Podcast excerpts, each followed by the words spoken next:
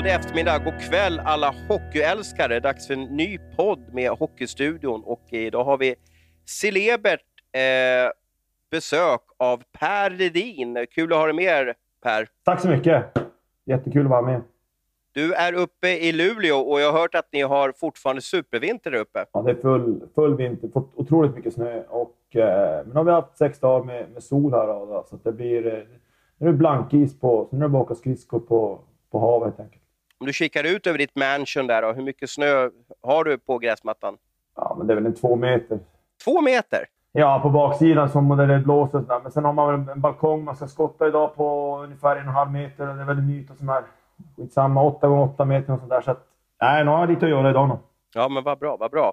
Och Abri som vanligt, eh, vi som befinner oss i Mellansverige, det är väl slut med snöskottningen även för dig va? Nu är det färdigt ja, precis. Ja, hoppas det i alla fall att det var att det inte kommer någon ny laddning här. Men det var vår, vårkänslor big time i, i helgen med tio, tvåsiffriga plusgrader heter det va? Mysigt, mysigt. Första dagen i mars också. Det är ju första vårmånaden idag. Så att, nej, jag, är, jag är mer positiv än vanligt till och med. Jag är lite avundsjuk på, på just... Eh, visst är våren fin sådär, men, men just när man vill bara ha, ha sol och, och bart ute.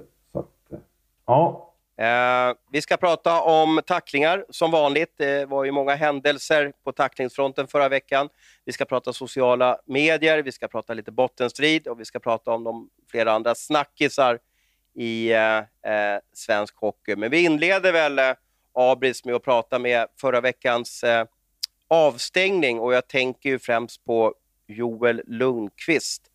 Ehm, kan du ta oss igenom, vad var det som hände i den där matchen? Joel Lundqvist tacklade Karl Mattsson i, ja den tog ju i huvudet, det är inget att snacka om det. Och eh, Mattsson utgick och Joel fick matchstraff och stängdes sen av i fem matcher. Mm, och det var hans andra avstängning för fem matcher eh, den här säsongen. Eh, jag läste en intervju med honom i, i Göteborgs-Posten eh, och han har tagit åt sig av den kritik som han har, har fått av det här och ska fundera lite på att tackla mer kliniskt, som man säger, framöver. Eh, var det något fel på tacklingen, Abris? Ja, den tar ju huvudet, så det blir ett, det blir ett problem där. Uh, så, så är det ju. Och det, det, går ju, det går ju liksom inte att komma ifrån. Sen kan man alltid diskutera hur... Finns det något ansvar hos den som blir tacklad? Eh, hur lång ska avstängningen vara? Uh, och så vidare. Men, men, uh, men det är klart, den, som, som vi har det idag så är det ju, så är det ju är det ju en anmälan till disciplinnämnden och risken är ju stor också att, eh, att det blir ganska många matcher. Nu vägde man ju in även att han var återfallsförbrytare då efter den där lätta knuffen på domaren i, eh, ja, tidigare under säsongen när han också fick fem matcher. Så att, eh, jag kan väl också hålla med honom lite grann att det känns lite konstigt att han blev avstängd tio matcher då för, för eh, ja, det som har hänt. Men eh, så är det i alla fall. Pellerin är med oss som en fantastisk karaktär, eh, duktig, är det för detta hockeyspelare? Är du fortfarande hockeyspelare? Har du officiellt kört retirement nu? Oj, oj, oj. Nej, jag, jag, jag tror vi väljer att gå vidare på det där, men... men Okej. Okay, okay, ja. vi, vi, säger att du är en, en hockeyprofil, säger vi i alla fall. Ehm, och då bland annat så sitter du med i en grupp som ska sköta spelarnas säkerhet och det här faller ju lite under spelarnas säkerhet. Du också var en duktig tacklare under din aktiva period i SHL. Ehm, kan du ta oss igenom lite, en, en korrekt tackling på isen, hur, hur, ska den vara utförd? Det har hänt ganska mycket med svensk hockey. Eh, låter som en politiker, för du börjar prata om andra grejer. Ja, men framförallt så har ju eh, farten har ju ökat och eh, det kommer upp yngre och yngre spelare. Eh, ja, men alla försöker förbereda sig lite bättre varje säsong. Och, nej, då, då, I och med att farten ökar eh, så blir det också att man... Det är svårare att både ge tacklingar och ta emot tacklingar. Och, och, ehm, så att om man börjar där så är det väl först och främst ska jag säga att tacklingarna används ju för att få stopp i, i, i spelet. Um, det är väl nummer ett. Och tittar man, nu tränar jag ett U14-lag dessutom, så, att, så när jag använder dem och pratar så brukar jag som ha tre röda stopp helt enkelt. Det är att du inte tacklar mot, eh, tacklar inte mot huvud, du tacklar inte mot rygg och du tacklar inte mot knän. Och det är väl egentligen i stora drag vad, vad, vad som är viktigt. Um, sen är det aspekter som att du måste försöka um, ha ett uppsåt, tycker jag, att spela mot pucken. Jag vet att regelboken säger kanske inte så att du behöver spela mot pucken så, men Vad, vad då spela mot pucken? Vad, vad, menar du med spela mot pucken? Nej, men framförallt varför man använder en, en tackling och, och att ursprungsgrejen är att du separerar mot honom från pucken. Sen vet ju jag själv också att man... Eh, alltså tacklingar, att det är skrämmande faktor att inte folk eller spelare spelar som eh, sitt spel och så vidare. Det är, ju, det är väl den ursprungsidén med att man vill vara en, en, en duktig tacklare och så vidare. Eh, men ska man vidareutveckla det där eh, så är det framför allt att du måste... Eh, ska du tackla så, så är det jätteviktigt att du inte, som jag sa, träffar huvudet tackla mot rygg eller tackla mot knän i, i, i, stora drag. Det är, väl, det är väl den stora grejen. Kan du berätta lite för våra lyssnare vad, vad, vad du jobbar med åt SHL och, och, vad ditt mål är med det? Vad ditt och SHLs mål är med det, med det jobbet? Eh, framförallt om jag ser tillbaka till hur man eh, spelar själv så fick jag ofta höra att man var ganska... Kanske inte tuff, men en, en, en feg och en ful spelare som, eh, som spelar på gränsen. Och jag har haft många, många utvisningar. Och, och, och på så sätt. Så att jag är väl ganska duktig på eh, just urskilja eh, uppsåt med, med tacklingar när det är fult spel. Och jag hade väl några fula tacklingar som man inte är stolt över på det sättet. Men, men, eh, så tillbaka till din fråga. Det är väl framförallt att vi, vi, eh, vi vill ha bort fult spel. Jag är även, en, eh, även tre barn, två grabbar som spelar hockey och jag tillbringar otroligt mycket tid i ishallar och sådär. Så jag märker att, att just det här eh, tacklingar, det fula spelet mot, eh, än en gång, de här områdena, huvud, rygg, axlar. Eh, det finns väldigt mycket att jobba med där. Och det är väl därför vi, man är väldigt hård och, och otroligt tydlig med när det gäller elithockey och elitnivån just i SHL, att, att vi vill få bort det fula spelet. Ja, nej, jag har två, två saker framför allt som jag fastnar på då, med, med, med, med det Per pratar om. Det ena tycker jag ju är alltså, det här med att tackla mot huvud, rygg och knän. Då, är ju, det, är, det är alla överens om.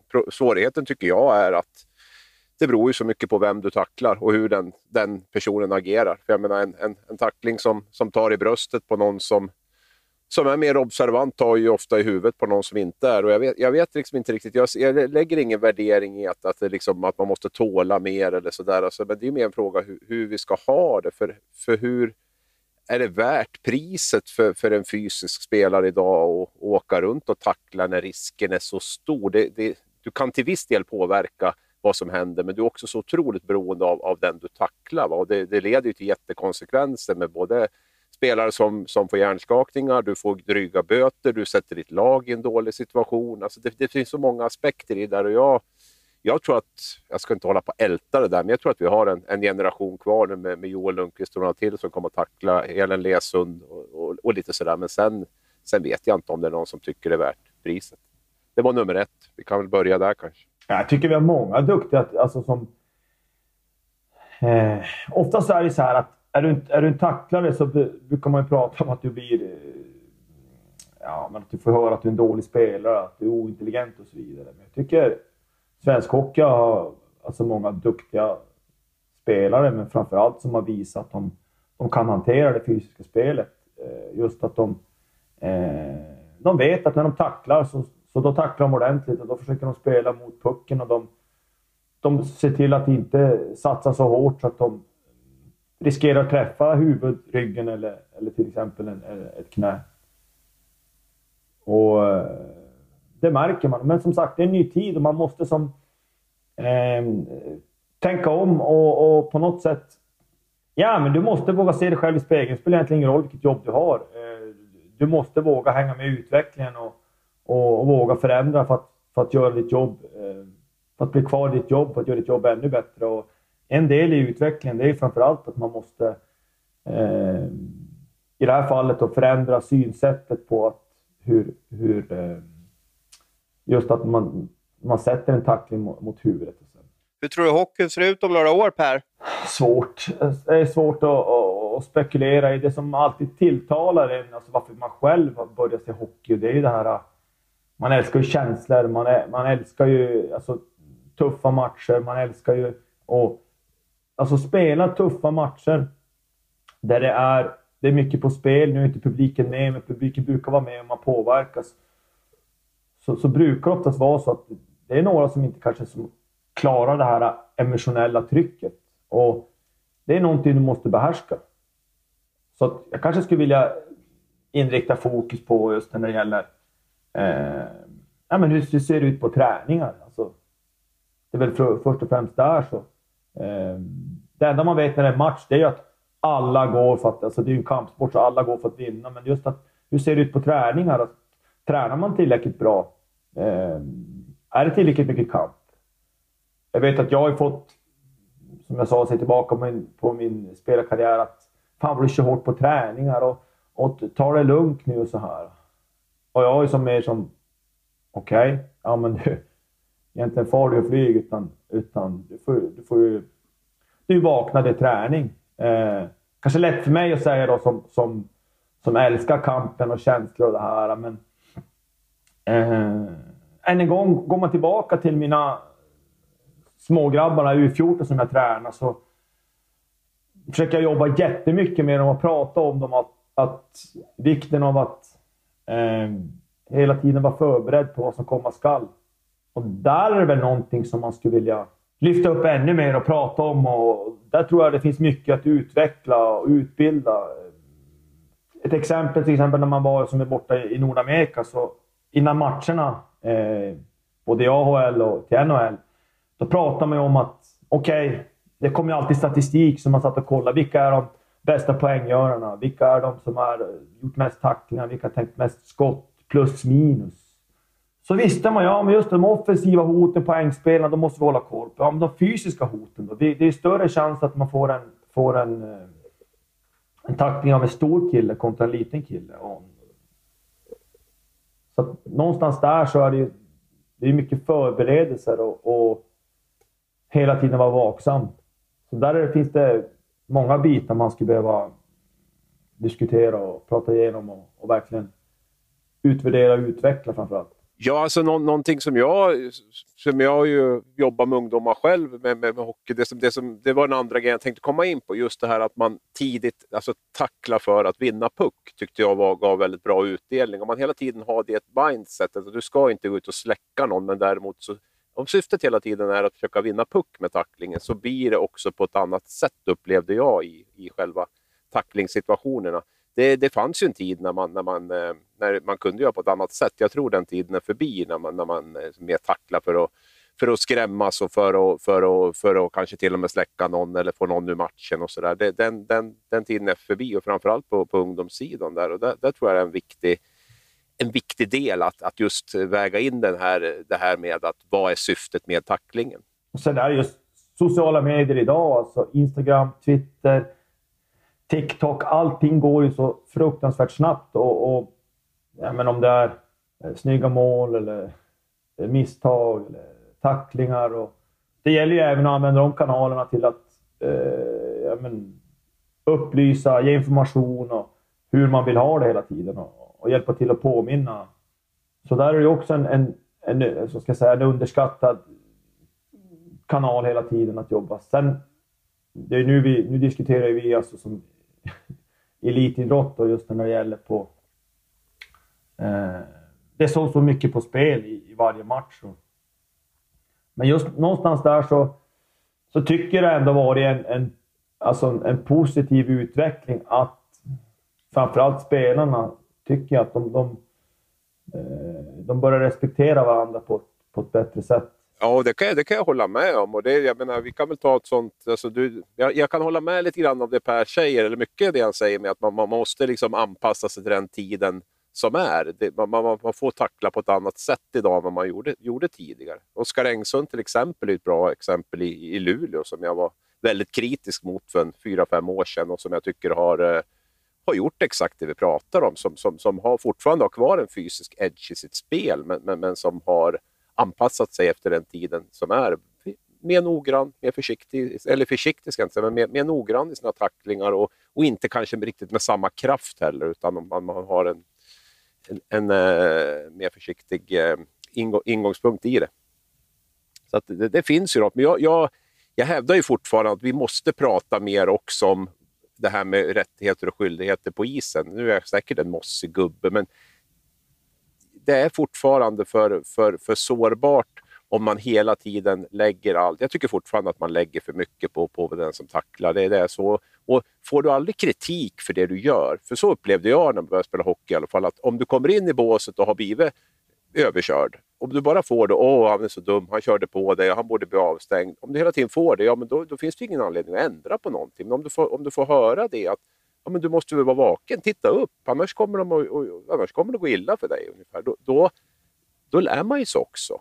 Sen kanske det låter jättemossigt, men jag, jag, tror att vi måste ha in en lite annan attityd. Att man diskuterar både de här våldsamt fula smällarna som är, men också det här egenansvaret som, som ska finnas tycker jag på en, på en hockeyis, framförallt i elitidrott.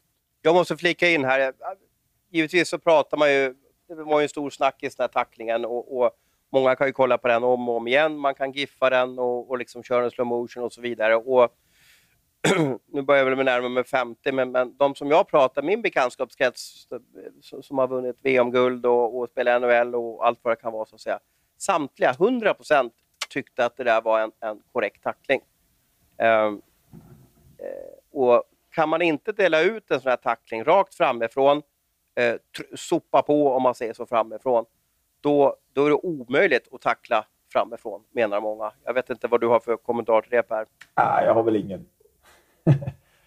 jag väljer att inte ens eh, kommentera eh, en, en, Häng, en, men hänger du med Abis? Ja, ja, jag, jag, förstår, ja, jag förstår att du måste vara politiskt korrekt här och jobbat i SHL, men, men Abis, om man kommer rakt framifrån och någon håller två, med två händer i klubban eh, och, och försöker ha kontroll på pucken, är det inte en omöjlighet att inte träffa huvudet då, om man tacklar framifrån, och ha lite kraft? Det vill säga Joel kommer med kraft. Det finns ju inslag i den här tacklingen som inte är bra. Så, så enkelt är det ju lite grann. Just 2021 så kanske du inte kan jaga runt på det sättet som man gör. För han börjar ju med att jaga Jack Connolly hem och sen svänger han av och sen smäller han rätt på, på Carl Jakobsson. Då. Och det är klart att där, där är ju en stor riskfaktor i, i det han gör och träffar han huvudet där så, så, så är, det, är det ju en avstängning. Så jag, jag, tycker nog det finns bättre exempel på, på tacklingar som absolut inte liksom, som, som, som, borde ha friats än den här. Det är klart att det finns, en, eh, finns definitivt fog för att den hamnar hos disciplinnämnden. Det, det kan jag tycka. Sen, sen hur, hur, hur lång avstängning det blir och vilka parametrar man väger in i en avstängning, det, det kan, man väl, kan man väl diskutera. Jag såg nu att de bland annat skriver att Karl Jakobsson lämnade matchen och kom aldrig tillbaka liksom, i, i domen. Och jag, jag vet inte, har det, är det relevant överhuvudtaget? Jag, tyck, jag tycker, jag har varit inne på det på, på sociala medier, att vi, vi måste bli bättre också förklara situationerna. Hur tänker man i det här avstängningsögonblicket? Vilka, vilka parametrar tar man hänsyn till? Utförligt förklara de sakerna, för då tror jag alla vet också vad man har att förhålla sig till. Nu är det tre torra beskrivningar om var, varför liksom, eh, stor skaderisk, återfallsförbrytare, bla bla bla, som inte säger någonting egentligen. Och, och eh, där tycker jag också vi måste bli bättre, för det är ju också utbildande, att man verkligen bryter ner situationen, visar vad är det vi verkligen tycker är fel i den här tacklingen och finns det något ansvar på någon annan och, och så vidare. Då tror jag också att vi skulle få liksom en, en, större förståelse för vad som, både bland spelare och publik och, och medier och, och allt vad det är.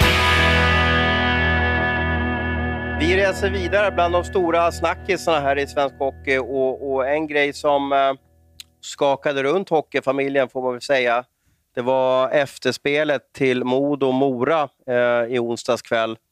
Eh, Modos sportchef Fredrik Glader blev mordhotad efter förlusten och eh, händelsen är nu anmäld till eh, Svensk Hockeys säkerhetsavdelning med Abbe Törsleff i spetsen. Eh, det var någon som skrev på en social medieplattform eh, Hela laget och ledningen, gå och dränk er. Eh, och fortsatte sen, Fredrik Glader, avsluta ditt liv innan någon annan gör det åt dig.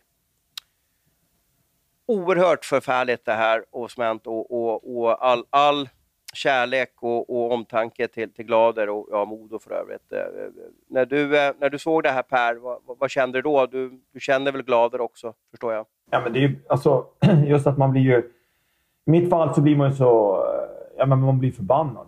Eh, man känner ju att man vill, man vill ju på hjäl hjälpa på något sätt. Så, så framförallt så skickar jag till, till Fredrik att eh, ja, men det är bara att skita i dem. Alltså, det finns ju idioter överallt. Eh, och just ja, sociala medier är ju en, en form av plattform och den negativa plattformen får vi ju Nej, men det är till känna här och, och, jag vet att någon har pratat tidigare om att för att få använda sociala medier kanske du skulle behöva ha alltså bank-id. Just att du kan inte bara hitta på en, en användare, Kalle Kula, utan skriver du någonting så får du stå till svars över det. Och, och det är för jävligt helt enkelt. Hur ska man få bukt med det här, Abris? Nej, jag vet inte. Det är väl att hålla sig, hålla sig undan sociala medier. Det är väl min, min snabba lösning på något sätt. Och det här är ju inget, det här, det är ju inget jag är inte förvånad. Det här har ju accelererat enormt, tycker jag, bara sista ett eller två åren egentligen. Jag, jag tycker det har blivit en helt, helt annan ton. Jag minns att jag satt för ett år sedan och tittade på den här lite politiska, ja men alltså hur, hur, hur tonen är i pol, poli, Twitterpolitiken ungefär, eller politiska twittret och, och kände bara, fan vad skönt att man inte håller till där, liksom, att det ändå är ändå hyfsat schysst på, inom hockeyn. Eh, men, men jag, jag, känner nu liksom att det, det jag, har, jag, jag har tappat sugen i alla fall att vara där. För att jag tyckte det var en rätt skön plattform. Man kunde diskutera, man kunde snacka, man kunde slänga ut sig något lite spetsigt och lite sådär. Men, men nu, nu, nu tolkas ju allt på en miljon olika sätt och skapar ju liksom debatter och drev och allt vad det är som är helt osannolika. Så att, eh, ja, ja, jag tycker det har blivit förfärligt. Sen finns det jättemånga som är jättebra också, det ska vi säga. Men det finns, det finns en klick och inte minst under den här coronasäsongen nu känns det som att folk mår, folk mår ju inget bra. Du var ju, du var ju en omstridd och omdiskuterad spelare under många år Per. Vad, vad var det värsta du var med om under din, eh, under din SHL-session eh, eller sessioner i Schweiz eller i Nordamerika? Ja, det var väl... Nu har man ju glömt det som har hänt. Jag har som alltid valt att ganska obrydd. Alltså just att man, var, man har alltid varit den man är sedan man var liten och då har man inte brytt sig om om måskådare eller andra föräldrar eller andra lag eller publika skriver något. Men det var väl jag var med i en tackling där ett par år sedan. Eh,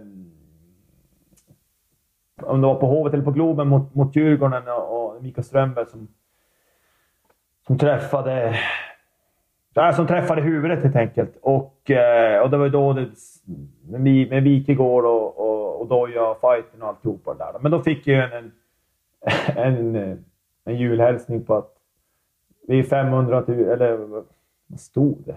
Jag har kvar brevet som, som jag får se om det kommer tas med i en bok eller någonting sen när man, när man skriver memoarerna. Men, men då fick man också ett, ett, ett hot med att... Och så sådär. Så att, men, men fick du ett brev hemskickat till dig? Var det någon som orkade skriva ett brev? Ja, men vi är 500 000 finskar som... som eh, typ som... Ja, någonting sånt stod det i alla fall. Jag kommer inte ihåg. Jag har det sparat, som jag sa tidigare. Eh, det är väl det. Och sen är det väl någon som, som skriker åt det, men man har liksom inte brytt sig, brytt sig så mycket om det. Jag, jag brukar oftast... Eh, ju närmare slutspel, ju närmare man kom det just efter mitten på januari, slutet på januari, så tyckte jag om, och nu kanske någon annan tycker, säger att jag ljuger, men, men då avskärmade jag mig lite grann just från att läsa tidningar, läsa, vara med överallt. Just för att det det tog ganska mycket... Eh, ja, men jag ville bara utesluta som att det skulle ta energi från en. Så man var som inne i sin, sin egna bubbla. Och någonstans är det så att, ja, om jag inte vet om vad de skriver så kan jag som inte riktigt ta åt mig av det i och med att jag... Ja, men ta till exempel som idag, skulle någon spela på det sättet som man gjorde själv, då... Eh, ja, men då, då hänga med på Twitter och sociala medier och alltihopa. Du hade ju, du hade ju fått så mycket... Eh, oftast är det ju så att det är mer negativt än positivt och du hade blivit hotad både till höger och till vänster och någonstans så blir det ju att stänger du av så kommer du inte fram till det på så sätt. Du blir inte lika... Men vad är det okej? Okay? För att vi, vi behöver ju fans, vi behöver känslor, vi behöver... Jag menar, de som, jag säger inte att fansen äger klubbarna, men, men utan personer som engagerar sig för sporten så har vi ju ingen levande hockey. Då blir det, ja, man kanske kan säga en liknelse, då blir det en schack. Ett schack som ingen riktigt bryr sig om. Eh, var går gränsen för hur engagerade supportrar får vara? Ah, ja, oj. Eh... Är, det, är, är, är det okej okay, Per, om du går och handlar på ICA där i, i, i Luleå, är det okej okay att gå upp till dig då och diskutera eh, gårdagens match? Men det där är så olika. Jag har inga problem med att diskutera. Jag har alltid tyckt att jag står där i motgång, jag står där i medgång. Jag, jag tycker om när det är passionerade fans. Det spelar ingen roll om man har om man står med sina egna fans och står till svars. Eller jag har alltid känt att det är en del av, av, eh, en del av sporten, det är en del som tillhör eh, jobbet. Och, och som sagt, så att jag, min fru och mina barn säger jag tar mig alltid tid. Det går inte att handla med dig. Du ska alltid vara så trevlig och alltid prata med alla. Och sån, sån är jag för, att, jag för att jag tycker att det, det man måste som ge tillbaka. Och där är vi som sagt, där är vi, där är vi alla olika. Och, uh, vissa de bara skiter i det, bara upp med hottröjan och så, så, så, går de bara. Så det där är som... Men, så jag är svårt där och, och jag tycker inte om att gömma mig om jag säger så. Nej, alltså det och sen... Man måste ju slå fast också att det, de, de, de allra flesta är otroligt bra. Det, det, så är det ju. Vi får, vi får ju vi får liksom inte fastna i eller tro att, liksom, att det är 90 procent som beter sig skit. Liksom, för så är det verkligen inte, utan tvärtom. Eh, men, men sen är det ju, jag vet inte, som idag... Eh, eh, sociala medier från början var väl en, en, liksom en, en, en plattform för att kunna liksom utbyta ja, åsikter och, och, och sådär. Men, men alltså, ja, ja, den, rekommendation man kan ge är väl att, och liksom hålla sig borta från det om man är aktiv på, på något sätt. eller så. För att Det, det är där det, liksom, det, det värsta skitstormen är. Det, det, och vi pratade om det här redan förra säsongen. att Förr kändes det som att folk avreagerades på matcherna. Nu, nu, nu räckte det inte med när man var där som publik. Va? Utan nu räcker det inte med det, utan nu fortsätter man på sociala medier. Och i år då, när man inte får ens får vara på matcherna och, och avreagera sig, då är det som att det har liksom accelererat något enormt på, på just sociala medier. Det har ju blivit som publikplatser i, idag. Va? Och, eh, det, det, det blir ofta inte speciellt bra. Ja, och sen håller jag med just att tittar man ju lite grann just nu under coronapandemin så hur Sverige... Ja, men hur det sköts. Någon måste ju sköta det. Men, och då är det ju så otroligt mycket... Eh, det är lätt att hamna i det här negativa och politikerna de bara smutskastar varandra. Tidigare kändes det mer som att nej, men vi pratar för vad vi är bra på. Och, och, men nu handlar det bara om att påvisa att de ljuger och de, allting, alltså, allt är dåligt och allt det negativa fokuserar man på. Och det är klart att det smittar ju av sig. På, och det har även kommit in i, i, i sportens värld. Att, man, att det räcker inte med att, att, man, att man har en dålig dag eller man miss, alltså du missar puck eller missar öppet mål eller du styr in din eget mål. Eller jag ska nog se till att få... Han ska få lite extra skit den där jäveln idag. Du kanske är glad att du inte är aktiv i SHL idag Per? Nej. Kom, 2021, 1 augusti, där är redo. Ja. men, eh, alltså, man har ju alltid ett val också om man vill vara med. Man kan alltid stänga av sociala medier. Sen tycker jag det är trist om det är profiler som försvinner därifrån på grund av, på grund av klimatet och, och så. För att vi, vi, vi behöver ju... Vi, jag tycker att det kan vara uppfriskande också om vi har folk som, som, eh, som vågar tycka och tänka saker på, på Twitter utan att det liksom tar proportioner som, som, eh, som spårar ur helt. Men, men där, får väl alla göra sitt eget val om man vill vara aktiv eller inte. Då. Joel Lundqvist har ju valt att inte vara med på sociala medier, ska jag bara flika in här. Ja, det känns väldigt klokt och relevant. Men det är väl inte, är inte, är inte valet man kan säga, att man beter sig som du beter dig mot folk när du möter dem, så ska man bete, dem på, bete sig på Instagram och andra sociala medier. Är det inte så enkelt? Jo, att säga det är en sak, men att få folk att göra det är väl något helt annat kanske. Och sen ska man väl ändå se på det att det som skrivs eh, är väl oftast kanske på kvällarna också. Och så sitter man hemma och så har man fått i sig någon alkoholhaltig dryck. Och, och då vet väl alla att man... Ja, inte jag då, men, men ni kanske vet om att då kan man... Då, då pratar man mer från hjärtat och då, ehm, då, då händer det mycket, mycket skit, mycket negativt med alkohol.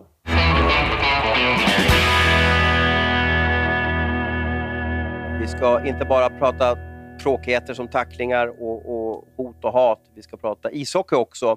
Och vi har en bottenstrid som lever eh, till förbannelse. Hur, hur, ser du på årets bottenstrid, Per?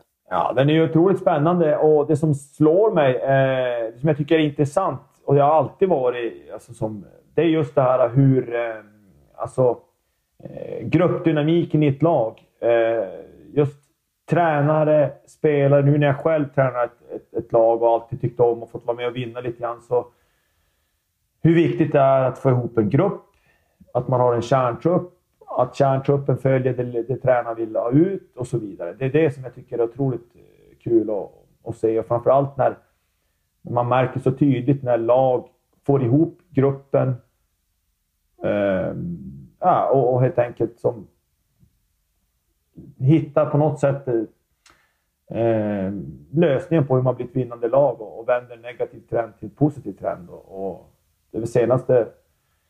Ja, men det är väl framförallt Malmö som har gjort en, en, en, en imponerande resa. Fem raka segrar där, ja.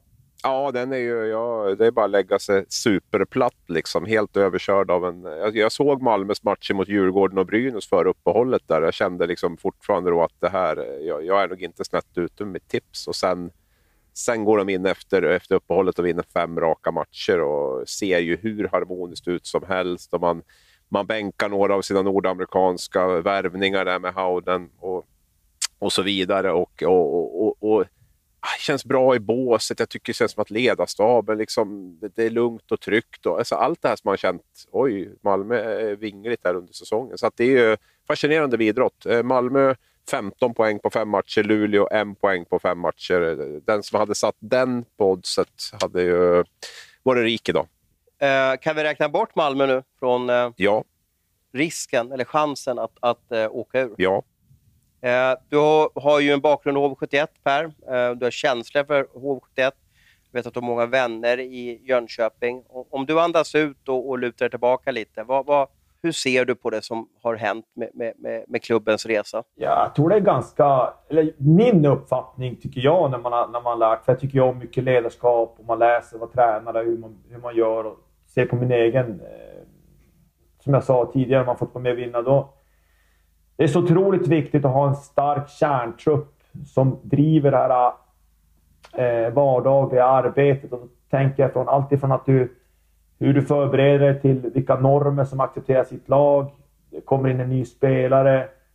Hur du tar hand om honom, hur du får honom att prestera så snabbt som möjligt. Eh, har man högt i tak? Ja, törs man, törs man eh, på något sätt coacha varandra och sådär. Och det är ju en, fas som tar tid och det är väl det jag upplever att de, de har inte kommit till rätta. Just att tränare och spelare har funnit varandra som, som just handen i handsken, att de, de pratar samma språk. Och det är väl alltså många duktiga spelare, alltså just många som är van att göra mycket poäng, men någonstans så, så eh, jag skulle nog säga att ser jag tillbaka till de åren när HV var som bäst, då har de haft en stark kärna, naturliga, både informella och formella ledare som, som har som satt prägen och, och stoltheten vad som accepteras och inte accepteras. Så tappar du några för varje år och så får du in spelare som inte kanske har det, utan de kanske är lite mer fokus att, att fokusera på, på, på sig själv lite mer. Eh, ja, men då är det lätt att det blir en, en, en rubbning i alltihopa och, och, och då då får du inte med dig laget och då uteblir ju resultaten. Och nu kanske alltid lätt att, att vara efterklok så, men som just att ser man till då, eh, Martin Törnberg och Oskarsund, dels så känner jag dem som personer och, och, och sådär. De har ju ändå ett, ett, ett HV-hjärta och eh, jag har inget... Jag lägger mig inte i hur, om det har varit lön, om de är trötta, om de är motiverade. Man, man, det är ju en dialog. Om du tycker att någon är trött och tjänar för mycket pengar. Då säger man så här, du jag vill ha mer av dig men du måste tjäna, du måste tjäna mindre. Och då är det väl några kanske killar som har kommit just från Allsvenskan till SHL. Många duktiga och de har ju kanske då inte en susning vad som handlar om i, i, i SHL i och med att SHL är så pass eh, skicklig liga så att du har inte råd att ha några dippar utan du måste ha så otroligt hög lägstanivå. Så att jag ser lite grann att jag saknar stom eller kärnspelare som man verkligen kan lita som kan göra det här. En bra beskrivning är väl om du är ute på vattnet och så ska vi alla sitta och ro och så väljer du att du har bara några som ror hela tiden. Och det enda du vet är att ju fler som hoppar in och bara ror timme ut, timme in, då vet du att du kommer komma fram till din destination. Och jag upplever inte att alla har förstått att det handlar bara om, om, om viktigt att bidra till gruppen och det är bara ro. Abris, jag måste bolla in det här. Eh, står du fast vid tipset att Malmö och Oskarshamn spelar, i, eh, spelar en förlorarfinal? Nej, nej. nej Malmö är Malmö klara, som jag var inne på. Det, de kommer inte att spela någon förlorarfinal, så det är bara att det, det blir Oskarshamn mot... Ja, du får inget tips av mig, jag, jag vet inte. Jag har, okay. jag har lagt mitt. Jag, jag, jag, jag satt och tänkte på det innan för jag visste att frågan skulle komma. Jag, jag, jag har ingen aning faktiskt om jag ska vara helt ärlig. Och det, någon gång måste man ju få vara det ärlig. Man kan säga lite, en, spa, en snabb spaning är väl att HV71 har spelat 45 matcher, man har 47 poäng. Brynäs ligger precis framför dem, har bara spelat 41 matcher. Oskarshamn ligger framför, har bara spelat 42 matcher.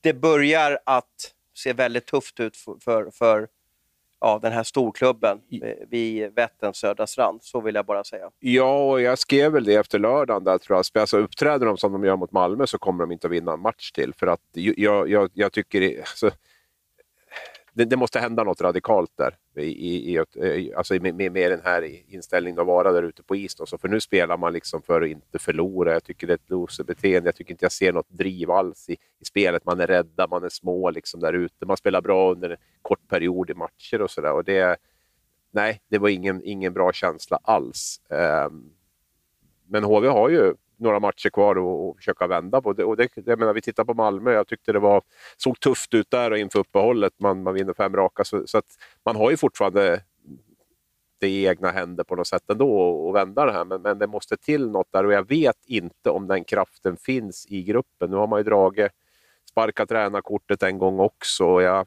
nej, jag, jag är jätteorolig om jag skulle vara HV-supporter. Får du tippa Per vilka som hamnar i Flora-finalen?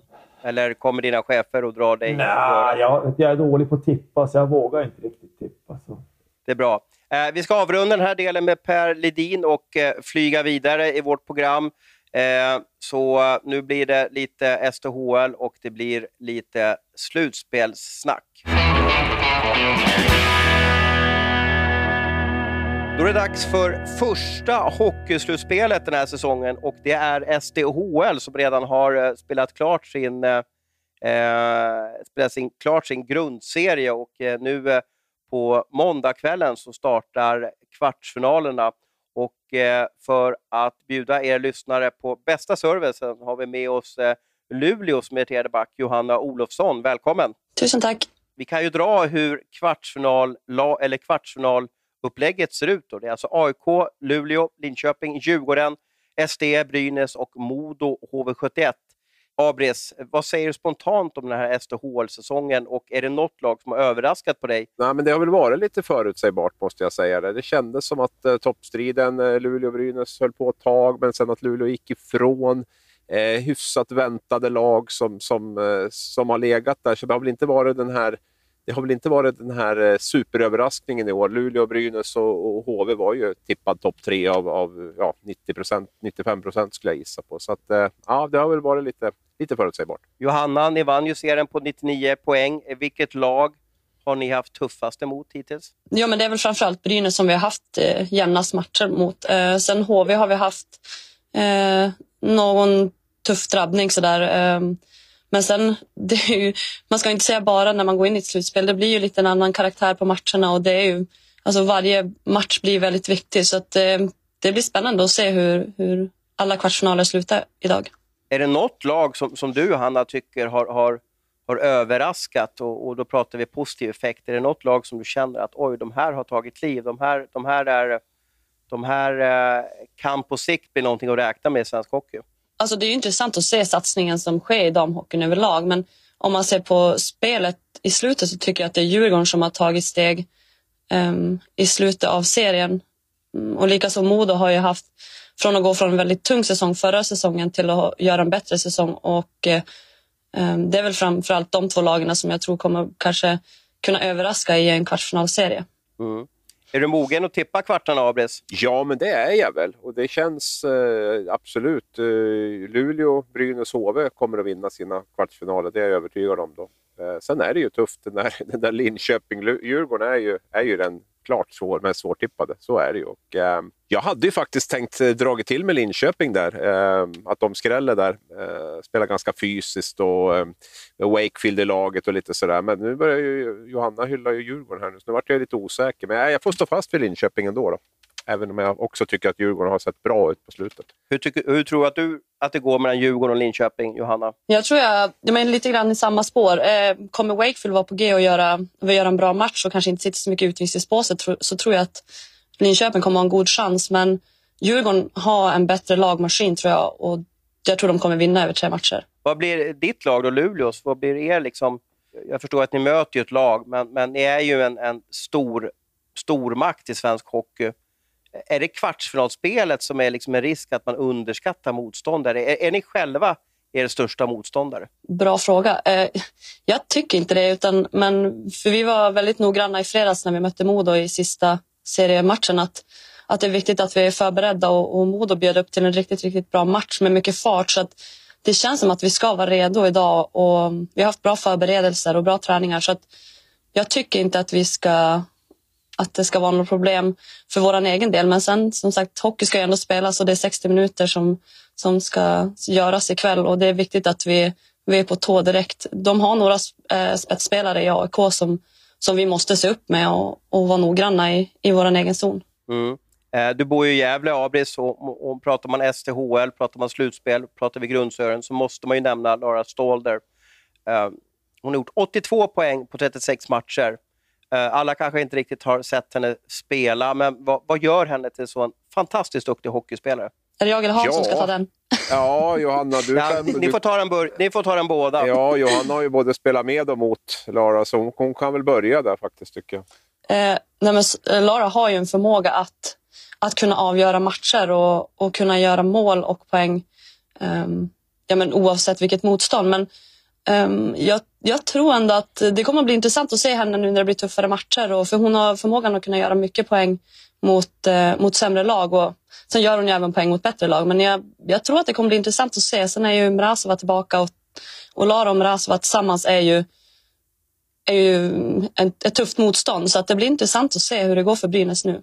Ja, nej, men det är väl just det där för Jag tycker att hon, hon, hon, kan, hon kan lite kliché, men alltså både spela fram och göra mål själv. Och, och, och har ju en väldigt, liksom, väldigt driv efter att göra poäng. Så att, eh, sen, sen håller jag med Johanna om att det finns det finns lite att bevisa i slutspelet här nu, men det, det är hon inte ensam om. utan Det, det, är, ju, det är ju två olika två olika sporter nästan, höll jag på att säga, här mellan grundserien och slutspelet. Så att det, det är ju... Vi får se vilka som, vilka som kliver fram rejält nu när det blir, blir skarpt läge. Sen är det ju lite... Jag tycker att det är en fördel för de här lite lägre placerade lagen att det bara är tre matcher också i kvarten. Där, för det, det är, eh, över, över fler matcher vinner ju mycket större chans att det bästa laget vinner. Nu, nu är det liksom en man börjar med en bortamatch. Eh, förlorar man den så blir det jättepress på, på, på, på de lagen som har varit högst placerade. Så det är väl, en, är väl en sak som talar för att det kan bli någon liten skräll i, i kvarten. Varför är det så här Johanna? Är det, är det av praktiska skäl att man, man kör en match på bortaplan, alltså det sämst placerade laget i grundserien får börja, och sen är det för att man vet inte om det blir en eller två matcher och uppe, ja i ert fall, i Luleå. Är det det som är anledningen att man nästan ger bort hemmafördelen till, till det sämre placerade laget? Ja, alltså jag är lite osäker faktiskt hur det kom till, men jag vet ju att alltså, kvartsfinalen eh, kom till med tre matcher ganska tidigt och sen har det varit lite olika hur det har varit semifinal och finalspel för våran del. I alla fall om man varit med länge, som en annan har varit.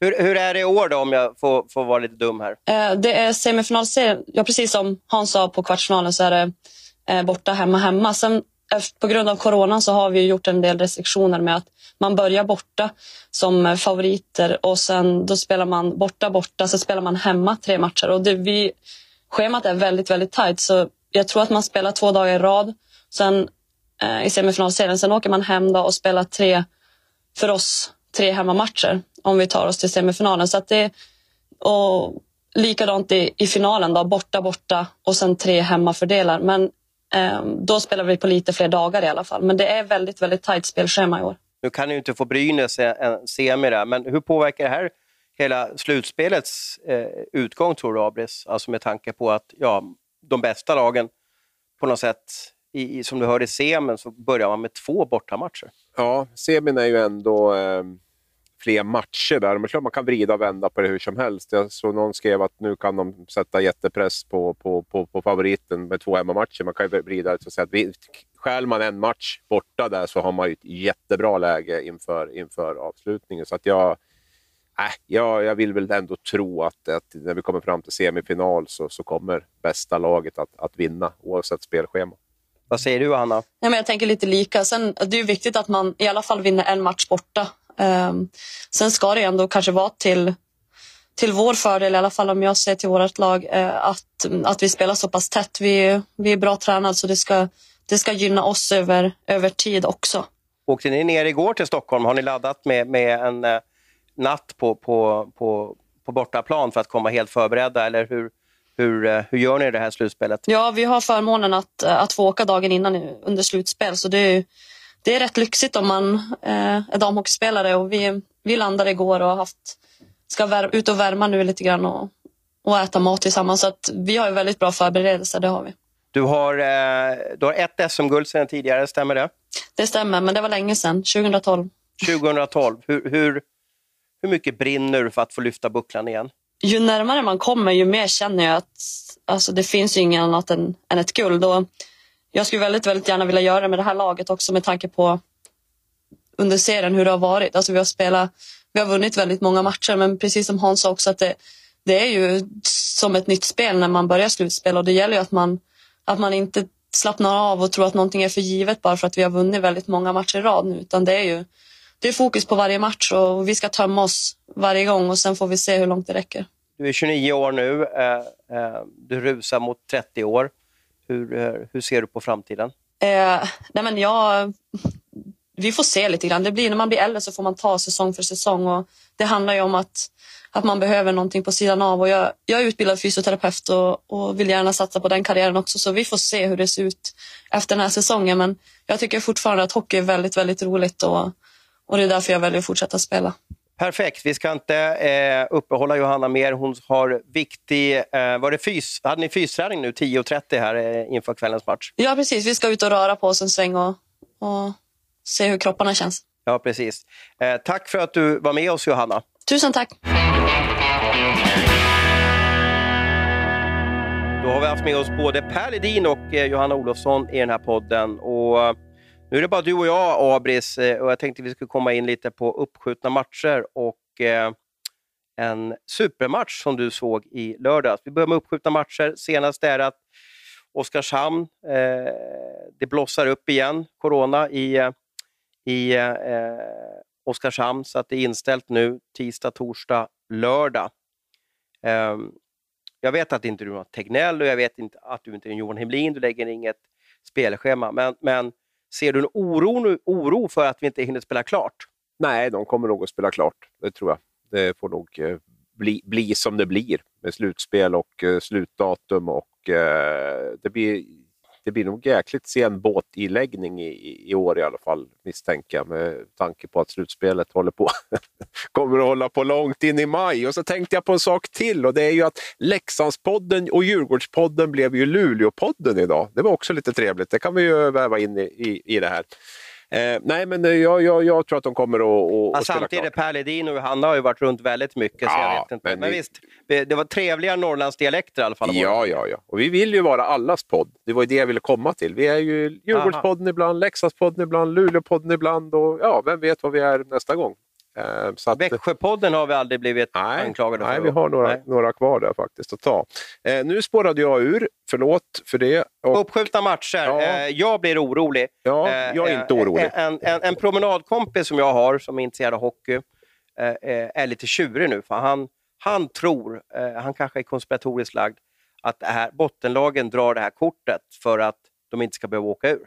Ja, men hur långt ska de dra det? Det är så att de, de vägrar att spela. Inte. Jag vet typ. inte. Men jag eh, säger att han är ja, konspiratorisk. Ja, ja, ja. det är en orolig själ det här som ja, jag pratar om. Ja, och det, det, det, det finns ju fler som har, som har liksom antytt de, de, de, den saken. Där. Jag, jag tror att det finns ett sånt starkt intresse för att eh, inte för det innebär ju som du säger att man, då måste man ju stänga för nedflyttning och man kan ju inte ett år igen eh, stänga för uppflyttning utan då lär det i så fall handla om 15 lag och jag tror inte att de här 8, 10, 11, 12 lagen, som, som, eller 10 lag i alla fall, som är på säker mark är ett dugg intresserade av att, att, vara med och dela med sig massa pengar till, till nästa år. Så då får de väl eh, jag tänkte på det, de kanske kan göra en lösning där, där de inblandade bottenlagen är med och betalar notan för det här 15 laget möjligtvis. Då. Eh, jag pratade med Johan Emlin i morse på måndagmorgon här bara för att liksom uppdatera mig lite. Och eh, då sa han så här, han sa lite kryptiskt så här att ja, nu har, vi kommer klara av de matcherna som är uppskjutna nu, eh, men sen kommer vi ha lite spelkänsla för hur vi lägger ut matcherna. Och Jag läste lite mellan raderna på honom att det kan bli så här att är det en match som är uppskjuten, som man ser vid omgång 50, 51, 52 eller vad hamnar, att den matchen kanske inte eh, har någon inverkan, påverkan, så kanske man inte spelar den matchen. Mhm. Oj, det har vi aldrig varit med om. Det var en, det var en känsla. Ja, men det är inte, varför ska, varför ska ett lag, om ett lag är klart Ja. på en fjärde plats Ja, ja. och ett lag är plats i, i mittzonen mellan eh, plats 13 och eh, 11, varför ska man tvinga ett lag att åka ner till Oskarshamn då? Någonting sånt? Är det inte bättre att man hoppar den matchen? Alltså det, det har ju ingen funktion för tabellen. Kanske för skytteliga plus minus har en funktion, men det har ju ingen funktion på tabellen. Nej, men det är ju extreort ovanligt. Det säger ju lite grann Ja, om hur, ja, hur, hur Och pressad jag säger, inte att det, är. jag säger inte att det är så, jag säger bara att det var en känsla jag fick. Ja. att, att eh, eh, man har lite, man sitter nu och kollar lite på matcherna, man kollar på tabellen, man kollar på spelschemat eh, och så har man lite spelkänsla här, vilka matcher man verkligen vill spela. Eh, HV71 har ju en helt magisk avslutning här när de möter alla, alla bottenkonkurrenter för övrigt då, så att de måste ju spela klart sina matcher. I alla fall. Men du, vad bra, vad bra att du tar ner lite den här konspiratoriska vännen till mig då, så att det inte är att, att man drar ett coronakort för att eh, skjuta upp grundserien till förbannelse så att inte den går att färdigspela. Ja, jag utesluter ju inte att det i vissa fall finns lag som har handlat taktiskt, men, men att det skulle leda i slutändan till att inte serien kan spelas klart har jag ju har jag jättesvårt att, att, se. För att eh, alternativet nu att, att hålla på och ändra tror jag inte är, tror jag inte är aktuellt om jag ska vara ärlig. Du såg en fantastisk hockeymatch i lördags. Eh, kan du berätta lite om vilken religiös upplevelse du hade? Ja, det var ju hockeylördag och eh, först såg jag Malmö-HV då och sen var det ju brakade loss på kvällen där med enda matchen som var dessutom. Det fanns liksom ingen, eh, ingen anledning att, att fundera på vilken match man skulle se och även om det hade varit det så hade jag, hade jag valt den här ändå. Men, men Rögle-Skellefteå, ja då började Det Hockey. Night i, i stan Ja, det var i stan. Nej, det var i Ängelholm faktiskt, så det var inte i Okej, stan. Hockey, men- Night, eh, en, Hockey Night på Angel Island. Angel Island, ja, men det var väl kanske många som satt hemma i stan och kollade på, på, på, på matchen också kan jag tro. Nej, men, eh, två eh, häftiga lag och det är klart att det är lätt att dras med i, i, i det man ser just för stunden och så. Men, men det är klart att de här, de här två lagen är ju glödheta när det gäller kampen om, om, om SM-guldet. Det är ju det är den känslan man, man, man fick när man satt och, och tittade på det. Och viktigt för Rögle också att studsa tillbaka efter ett par mindre lyckade insatser. Du var väl och såg dem i Örebro i veckan om inte jag minns fel? Va? Så att, Ja, det var eh, ett, ja, jag, var, jag har bara sett dem i klang och jubelföreställningar hittills. Så att,